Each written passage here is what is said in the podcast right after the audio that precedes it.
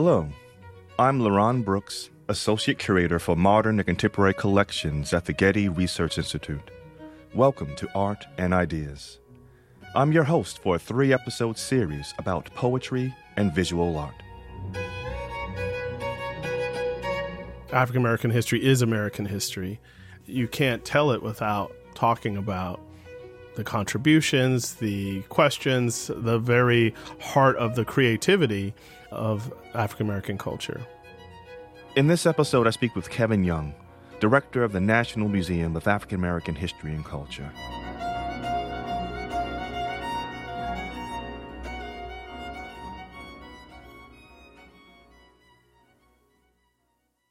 Kevin Young thinks a lot about how music, visual art, pop culture, and poetry are linked. In his role as museum director and his life as a poet, he draws out vital relationships like those between the blues and poetry, or the cakewalk and black Twitter. His creative and nuanced understanding of the history and culture of African American life comes through every time we talk. Kevin is the Andrew W. Mellon Director of the Smithsonian's National Museum of African American History and Culture and is a recipient of numerous awards and honors, including the Graywolf Press Nonfiction Prize, the PEN Open Book Award, and he was a finalist for the National Book Critics Circle Award for Criticism. He is also the poetry editor of The New Yorker. In this episode, I speak with Kevin about how Black American culture is visible and invisible, and where he finds inspiration. Welcome, Kevin Young, to the Getty Art and Ideas podcast. Would you want to start this conversation with a, a poem you've written? Sure. This is a poem from my book Stones, my latest book, and it's called Egrets. It's set in Louisiana, where both my parents are from. Egrets. Some say beauty may be the egret in the field, who follows after the cows, sensing slaughter. But I believe the soul is neither air nor water, not this winged thing, nor the cattle who moan to make themselves known. Instead, the horses standing almost fifteen hands high. Like regret, they come, most the time, when called. Hungry, the grays eat from your palm, tender toothed, their surprising, plum dark tongues flashing quick and rough as a match, striking your hand, your arm, startled into flame. That was wonderful. Thank you, Kevin. Thanks. I was reading uh, some of your poems, and I was like, research is so important to your work. And sometimes people don't understand that poetry actually can require research. Sure, yeah. Because it's, for many people, I guess, it's such a reduced form that hmm. they may not understand that the reduced form comes from thinking of words as sort of loaded objects. Yeah, I mean, I think of it as condensed, not necessarily reduced, but also mm-hmm. expansive.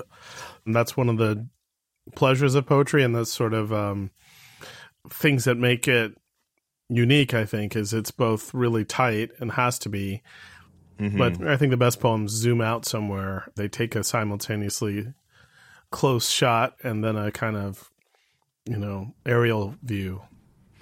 Yeah, and thinking about poetry as as a structure too, and the structure of, of your poems. I mean, it's it's really thought about. How did you develop that, or did it come naturally? The form in which you write. I, you know, practice not at all. I just woke up one day like this. You know, the work I've been doing it long enough that I don't totally. It's hard for me to point at my origins, or if I do, I'm probably obscuring some that I don't even know. But I think the most obvious ones for me are the kind of talk that I grew up hearing. Both my parents are from Louisiana, and it's both the things they said uh, and the things my relatives said, but also the things they didn't say. And, you mm-hmm. know, the way that Miles Davis is playing the notes, but also the silence in mm-hmm. a silent way, I think always was important to me. And one aspect of that is making sure the page and the sound kind of unify or unite or coordinate somehow. Uh, some of this surely came from a teacher I had named Denise Levertov, a wonderful poet who wrote some of the best pieces about what it meant to write what she called organic form, but she also talks about the line. And mm-hmm. in class, there were grown folks in there. I was fairly young, but other people, you know, had kids and lives. And, you know, she would stop you cold no matter who you were if she thought you weren't reading your line breaks right. And she'd then say, you know, the page is a score. And this idea that the reader is a conductor, I took really seriously. And I think I already thought, but she articulated it better than I could. And the idea that poems are made up out of speech, I learned from people she learned from, like William Carlos Williams, but also Langston Hughes and Gwendolyn Brooks, and people who were really, I think, sonically able to capture the way that black folks speak. And if you read something like Montage of a Dream Deferred, you see that condensed language, those kind of American and African American haiku. And I think that always charmed me, always made me feel like it got to the heart of the matter. And there was hmm. always a way that that's the point is to sort of see that. I would also be remiss if I didn't mention Lucille Clifton, who picked mm-hmm. my first book. She's really reaching for large things in these little mini moments, let's call them. And uh, that's sort of what life feels like to me and, and what aspects of thinking about Black culture these moments of improvisation or yearning or achievement they happen and then they connect to this larger flow mm-hmm. that we're all in you said the whole thing kevin you said the whole thing silence and speech and for me what came to mind is in terms of painting positive and negative space the whole thing just because it's blank canvas doesn't mean that's not a form of communication sure and so for me, it's this connection of poetics, the visual, and then you have the language. But if you understand the translation, you're closer to the ways in which not only mediums speak, but how people speak through their craft. Yeah, absolutely. One, a lot of the artists you're talking about are interested in notes and minimalism, but also the ways that a line, a color, a black mass, a moment speaks very largely. Mm-hmm. And so when you said music, or there's a musicality, or that the lines, I don't think you said sing, but lines do sing in terms of poetry. And the blues. Can you explain the importance of the blues to your work? Sure. You know, the blues was a form I, you know, grew up hearing with my father's records, all of which I still have. He was a fan of the blues and Zydeco, which my grandfather, his father played. I still have my grandfather's fiddle. So music was something that coursed through that family, though my dad couldn't sing a lick. um, and so for me, the blues offered a real chance to think about something intimate, personal, but not necessarily strictly autobiographical. Like you could talk about things using what I ended up calling the blues correlative. You know, like you could talk about pain through talking about the river or the train or the ways that the American landscape offered you shorthand to access these moments. That kind of condensing is really mm-hmm. what attracted me to the blues, I think. But it was also a sound. I was really interested in the country blues when I started writing a book called Jelly Roll of Blues, my third book of poems. And it was always called that. It was always these kind of little musical moments of heartbreak. It had that blues echo you know, when I started to write about Louisiana again, I had written about it in my first book, but I was writing these poems that would eventually become Dear Darkness about halfway through. My father died. And so, you know, there was blues just beyond blues. And so for me mm-hmm. to be able to use this form, which thinks about humor and tragedy mixed together, inform not only those poems, but a kind of outlook, I guess. And I always think about Ralph Ellison saying it's figuring the jagged grain. You know, you're kind of mm-hmm. worrying a thing till you can, if not get past it, then sort of live with it. And that kind of naming pain to get past it was really a powerful part of the blues legacy to me. Music still is the thing that can soothe me, so I keep returning to it. What a wonderful thing. What a wonderful thing to find sanctuary in words well and breath and and beats and song it's almost anthropological the blues that sort of mining of culture right? Well, I, I yeah, I think of it more like um, from the other side. I mean, I have you know huge problems with anthropology myself but that's another podcast but um you know like Mhm. uh doing bunk and thinking about fakes and some of the histories of the con man and the exhibiting of people and and the kind Mhm. of close links between that and the Harvard that I went to that had Louis Agassiz as one of its uh, progenitors of the American version of anthropology, which of course believed that there were two separate origins of black people. We were a separate species. It's hard for me to just be like, oh yeah, anthropological, uh, you know. And I also think about Baraka's Blues People, which I think is a book that's trying to understand how did we get here? You know, Mhm. how did this sense of Americanness tie intimately to blackness, even though Baraka sees them as somewhat separate in that book. But Mhm. I was heartened that he had the footnote in one of his later, later books, you know, that said, you know, I actually realize now that you can't have this Americanness without African Americanness. And of course, I started to think that a long time ago, probably was born thinking that in some way. But I, Mhm. I think once I started writing about that in the Grey album, that's how I started refining thinking about the origins of black culture and American culture and how intertwined they were. It's interesting to think that those kinds of investigations of Americanness and African Americanness, right? Albert Murray or maybe Baraka, that we are still so how can I put this? That is still very early since emancipation, by which we can still uh, just need to explore these things that should have been done a long time ago. That the history of segregation and enslavement are still right here before us. That in the 1960s, this kind of examination is, is going on, you know, or sort of claiming. Yeah, yeah. Well said. I mean, I think that there's such a rich, important moment to still be talking about. And I just have been fortunate to be at the National Museum of African American History and Culture. And that's its assumption. And, you know, mm-hmm. that's a real treat to be at a place that, and I think has changed that conversation and helped people understand the ways that African American history is American history.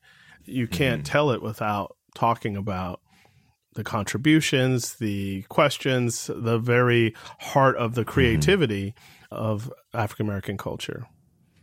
and the idea that now blues is American culture, and that you know so many other uh, cultures in America see the blues and jazz as a sort of an American classic music, but the origin is a people trying to process their reality.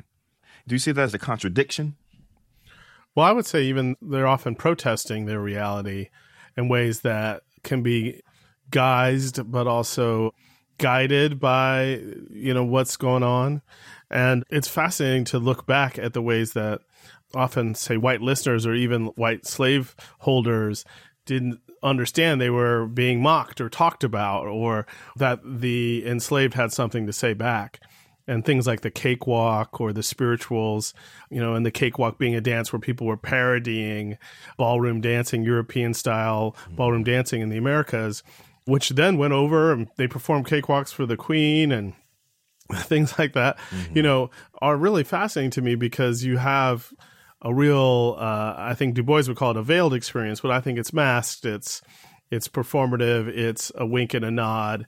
It's Black Twitter before there's Black Twitter, you know? and so to me, there's a kind of codedness, as you said. And in the Grey album, I was really interested in exploring those codes, starting with the spirituals and the way they were codes for escape, and then all the way down to mm-hmm. hip hop and the way those are a different kind of codes. And sometimes it's escapism, and sometimes it's kind of rough reality, but that verges on fantasy. All those things are mixed together, I think. But they start, if we're going even further back with the spirituals, and even beyond that with African song mm. and it's being banned and it's mm. the ways that people worked around that to protest to provide and to provide outlets and to express their beliefs mm-hmm. which were about a kind of liberation theology often in the spirituals they were coded of course uh, forms of escape swing slow low sweet chariot you know there's a few less people in the field the next day right but it's also a way of saying Pharaoh doesn't end so well. there's retribution afoot and that there is a higher justice being meted out. Yeah. So it's interesting also because the history of African American visual art didn't have that cover. So the history of African American visual art could not sustain a survival during a time in which lives were at stake, and so you couldn't visualize hmm. that stuff. Couldn't, so, or we can't visualize the way that they visualize it. we can have argument. Correct. It's too early for argument, but uh, David Drake, Dave the Potter, as he sometimes was called. You know, I think he is a great example of how, in plain sight, people hid in plain sight. And I think they use mm. forms and folk ways and food ways and you know like it isn't mm-hmm. just the mm-hmm. pot it's the pot they made for themselves on the side the face jugs mm-hmm. that were mm-hmm. made from the edgefield potters of which dave was one which scholars now think was you know the private pots these you know sort of hideous mm-hmm. quote unquote faces that are you know masks or they're they're scaring off spirits but they're also like mm-hmm. this is mine you know it's like wearing a skull or something you know it's like a, a warding off but it's also it's like you're not going to look too closely as what's in this jug of mine i do take your point though that visual art has a different risk uh, in a world which bans yeah. expression which doesn't sound that far away from where we are now. Uh, That's right. Um, we had to come up with different ways of doing so, and you know, you can stop uh, people from not expressing themselves maybe not at all or not very long or mm-hmm. not completely. But the other thing mm-hmm. that I think you see is the ways that in my experience those arts are not singular. Mm-hmm. You know, poets were always novelists and playwrights, you know, African American studies yeah. is multidisciplinary by nature. Absolutely. But let's let's talk Survival about that is, yeah. that visual art. let's talk about the the seen and the unseen you know, Dave the Potter, it's utilitarian coming from histories of, of making that descend across the Atlantic. So they land here, they have a use value, right, in terms of the everydayness of the object, but they have that other presence as well, right? A sort of recognition, when one looks at the object, the object recognizes the seer to a certain degree or affirms the sure. seer. And so the idea of visual art, art for art's sake, no, no, this is something that has a deep memory to it. Yeah. You know, much like the blues, it's about survival, and the thing you make recognizes sure. you as well. Well, and I think also you had to be good at it. Mm-hmm. That's why they both embrace but also resist study in some way because the blues is good time music. You're supposed to dance to it if it's not entertaining in some way. If you don't laugh a little bit or move a little bit or have some mm-hmm. transformation, mm-hmm. you've not done it. And so to me, that's the standard to say then that, like, say, other forms of abstract expressionism say don't need to have mm. something that they do. I don't think is true. I think they do. The art that mm. I love does move us and it transforms us in yeah. some way, even if its utility isn't as obvious or isn't as stressed traditionally in right. sort of European versions of the story. But I think we're at a moment that we're starting to understand that there was this not only huge black contribution to that, but also the ways that mm-hmm. we might be asking different questions now of some of the same work that moved us in different ways. Mm-hmm. Because we need it differently, maybe. So, how do we understand the lineages of the kinds of art forms that helped us to survive or give us voice sure. or and give us voice? And how do those things transform or continue into a future where they're also as useful as they used to be? That's a big question, man. I like it. We're in it. We're in it today. I'm back to the right person. I mean, I think there's, you know, we need all the voices. That's how I think about it. You know what I mean? And not one mm-hmm. place can do all of that. But I'm happy, for instance, that our two institutions, the National Museum of African American History and Culture and the Getty, are working together to help us think together about African American lives and images uh, with the Johnson Publishing Company archive, which, of course, the Ford Foundation, the Mellon Foundation, and the MacArthur also helped to secure. And it's such a wonderful gift to the world. And I think it's really important mm-hmm. as we digitize it together and it's slowly coming online. Mm-hmm. But it's four and a half million images, most of which are unseen and doesn't count the audiovisual material, all that.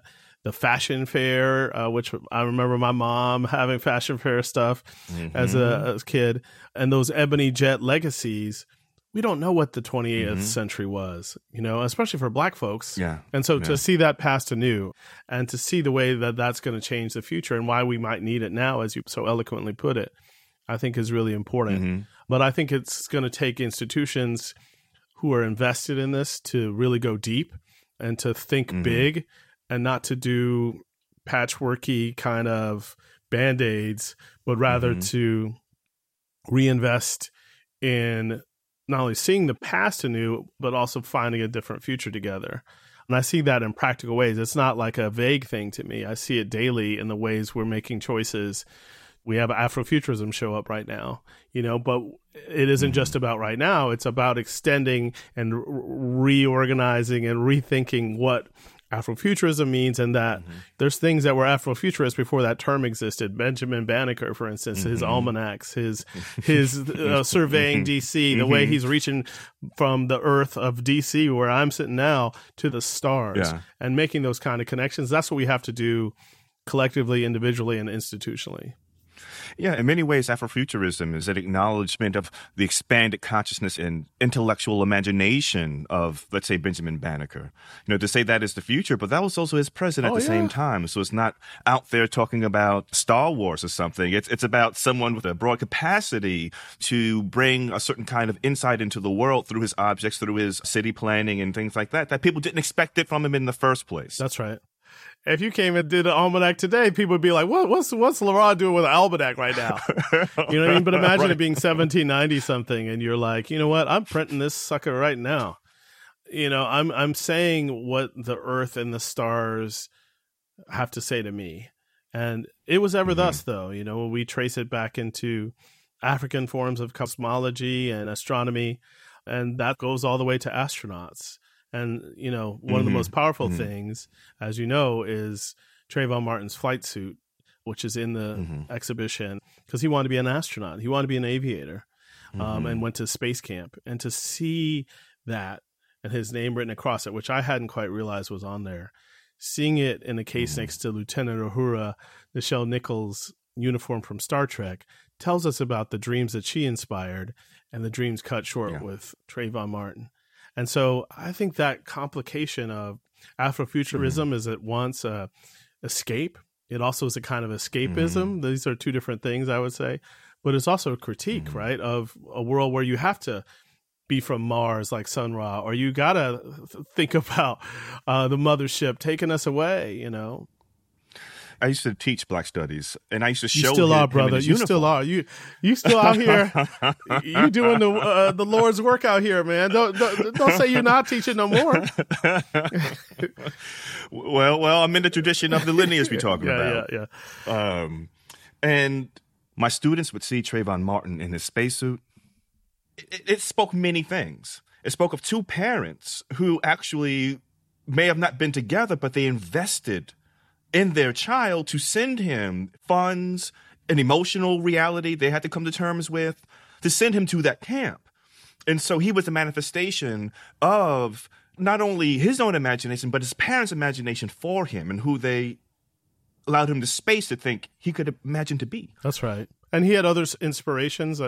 and I think that's so important in this moment when we forget. We can forget too much the humanity of our fellow humans. And uh, too often, you know, I think what that does is people start trying to argue humanity. Black people are human. well, that's a given. Let's go from something else. Let's go to the other places we're talking about and talk about the richness of that imagination rather than the possibility of humanity, which I think is, you know, indisputable. And I think what I love about visual art is it approaches you in a different way than music. You know, music is temporal, which is one of its wonderful things, but it also can feel like it vanishes, though you carry it with you, I think. You know, you carry a poem in your body.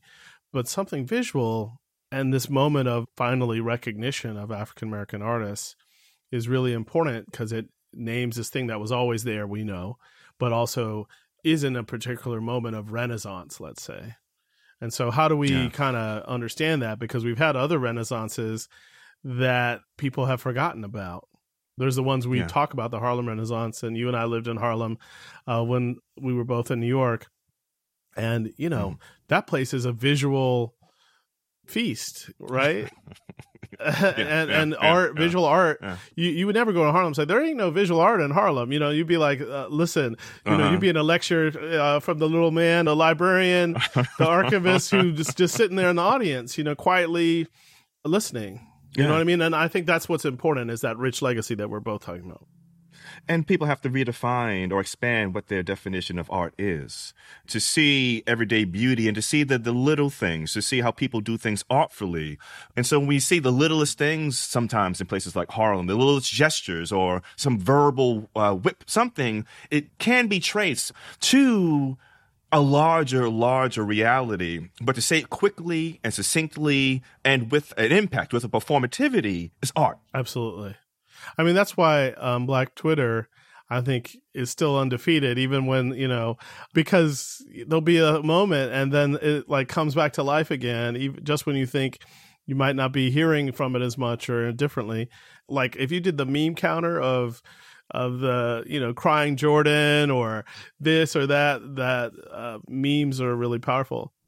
You know, I want to go back to this conversation about music having a bodily effect. If I think about contemporary art, I think of someone like Mark Bradford or Torkwase Dyson, and I feel there's a visceral reality when you see their work, and that it's bodily. That's something that you take in through your eyes, but your body processes it because it doesn't give you all its knowing mm. at once, but it does translate mm. or put before you its power in terms of scale, in terms of how the, the handling of it. Well, I don't need to say anything. You said it exactly right. but we have a, a Dyson in the collection, and I was looking at it yesterday. It is a piece. It's called "I Can't Breathe." That just deepens and deepens the more I look at it, you know. And it does have those mm-hmm. layers you're talking about, and mystery. I think that's some of what you're saying. Is I think those artists and all the artists I admire, they have an element of mystery to them you know you could call it beauty to you could call it transformation you could call it bodiliness as you did. I also think in those specific cases bradford and dyson scale is really important and they work on a scale that it isn't minimalist in the size sense. It really is about those layers and the feeling of a poster or a billboard or an obelisk or a silo or a, a landmass or the soul you know and i think all those kind of things it's interested in making you reflect on and the environmental aspects of it i would also argue are there William T. Williams once said to me um, in front of one of his paintings that there's a body to body relationship there. Yeah. That the scale, right, does matter in terms of one's interpretation and feeling for the thing in front of it, the work in front of it, but also the ways in which visual art and in terms of music, the style, how style can cloak, let's say, one's how style can give an artist a way of being in the world that doesn't give hmm. everything. It gives very poignant things, but it doesn't give everything. Like Miles Davis skipping over notes and getting right to the succinct spot where he needs to be. sure sure It's very close to a painter's handling. Yeah, that's right. I was in the Grey album writing about Charlie Parker, and I, I was really trying to understand what I ended up calling plenty, you know, in the way that Charlie Parker's plenty is really important. But we also have to think about exactly what we're saying that silence, you know. Someone once asked me the themes of my work, and my best answer was music, silence, and noise, you know. And to me, those things aren't necessarily in that order, and they're in different permutations in different work, but I feel like it's there. hmm I'm also really interested in, and especially now in the museum, in the way that we tell stories. And I think what the museum has done incredibly well is tell the story and tell a number of stories, and not always, and in fact, recurringly, not stories you may have heard. And even a Mhm. story you thought you knew, they're going to tell you the full truth of it, which nine times out of 10, you don't know the full story.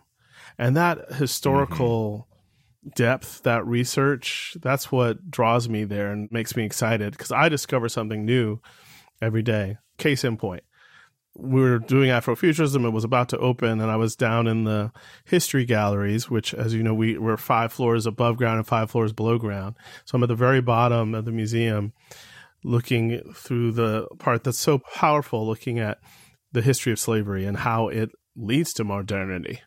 It funds it. Mm-hmm. Once you start to grapple with that, it, it's hard to to reckon with. And I look over, and there's something I also wrote about in the gram, which is a cosmogram that an enslaved person had made with beads. They'd carried this African cosmology with them, and they had made it with beads and arranged it. And luckily, whoever had discovered it knew what they were looking at. And I just think about mm. that so much that this was a lot of what we're talking about something someone carried on their person. It was intimate, and they made this thing that was probably private, probably shared with their loved ones, but beyond that, mm-hmm. making it was the thing, right? Did it mm-hmm. need to be mm-hmm. seen by everyone? Yes, I think the people who saw it, it needed to be seen by, but it had to be visualized. It had to be rendered. And that's mm-hmm. so powerful to me because it's Afrofuturist, but it's also spiritual and artistic and combining all the things. Mm-hmm. It's of use because it had to be done. And just because we don't know the artist, the person of faith, the individual who made it doesn't mean there wasn't that person, but also it speaks mm-hmm. to a mm-hmm. community's need. And I think that's what's really important to tell as a story. You know, it isn't just telling the famous stories of now famous people. It's not about 1st mm-hmm. it's about community and collaboration and cosmology. Yeah. Well, you know, things that emerge from the black interior, I think, have an inherent value all of that emerges from an interiority that need not be public, but it has an inherent value to the maker and those who who see. Sure. The fact that it was hidden in plain sight, let's say, is important to note. Mm. They had to hide it, but they also had to make it. And I think mm-hmm. We're in a time, especially where I didn't see it, so it must not have existed, you know? And so we also have to interrogate the ways that things might be mysterious to us, too when I think about the Johnson Publishing Company archive, how do we think through that? How do we think through that 4.58 million images and really capture some of what we've forgotten? Yeah.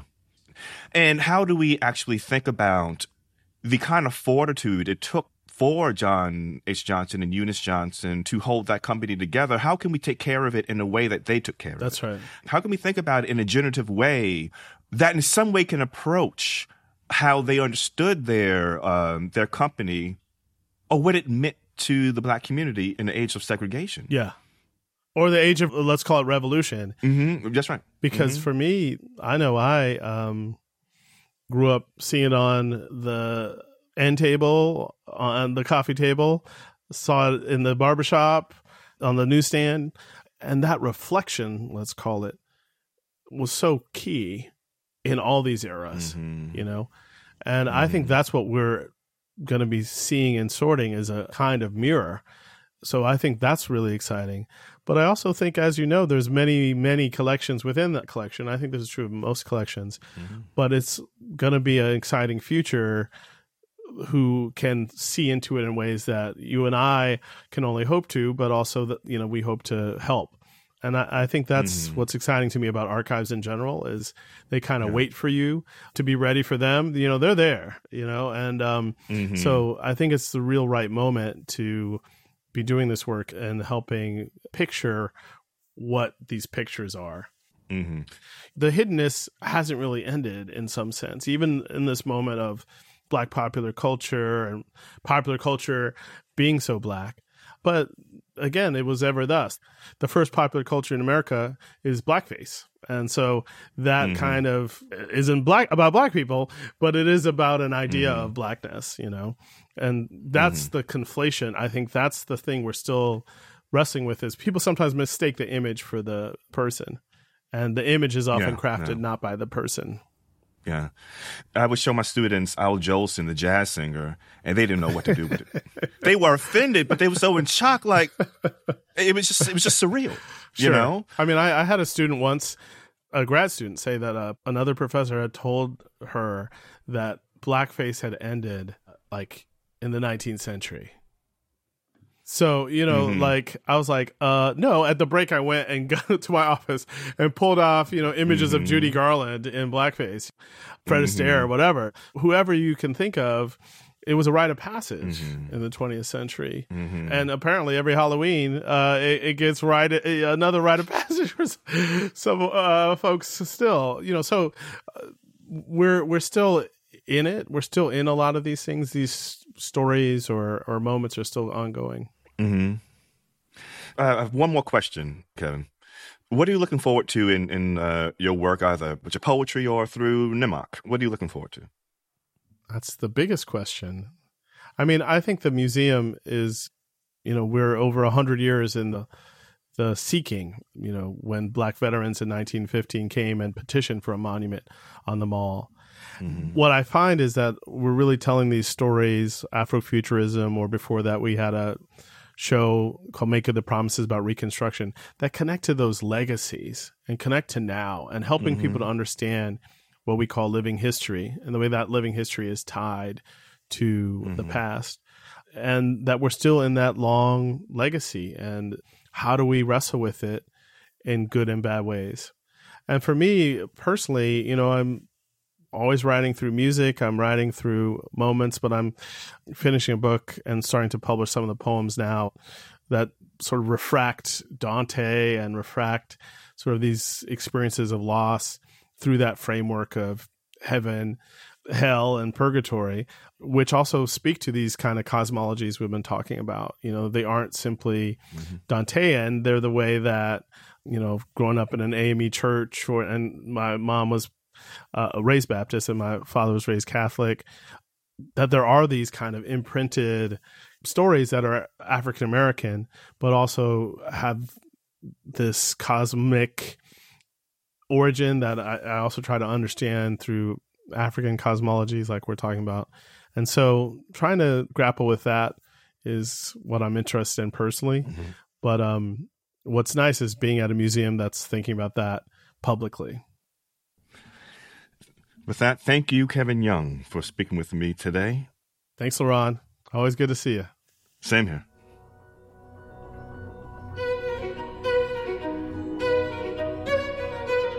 This episode was produced by Zoe Goldman, with audio production by Gideon Brower and mixing by Mike Dodge Weiskopf.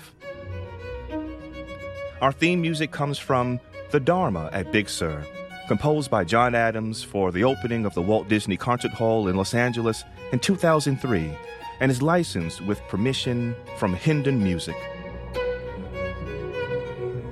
For photos, transcripts, and other resources, visit getty.edu slash podcasts. And if you have a question, write to us at podcasts at getty.edu. Thanks for listening.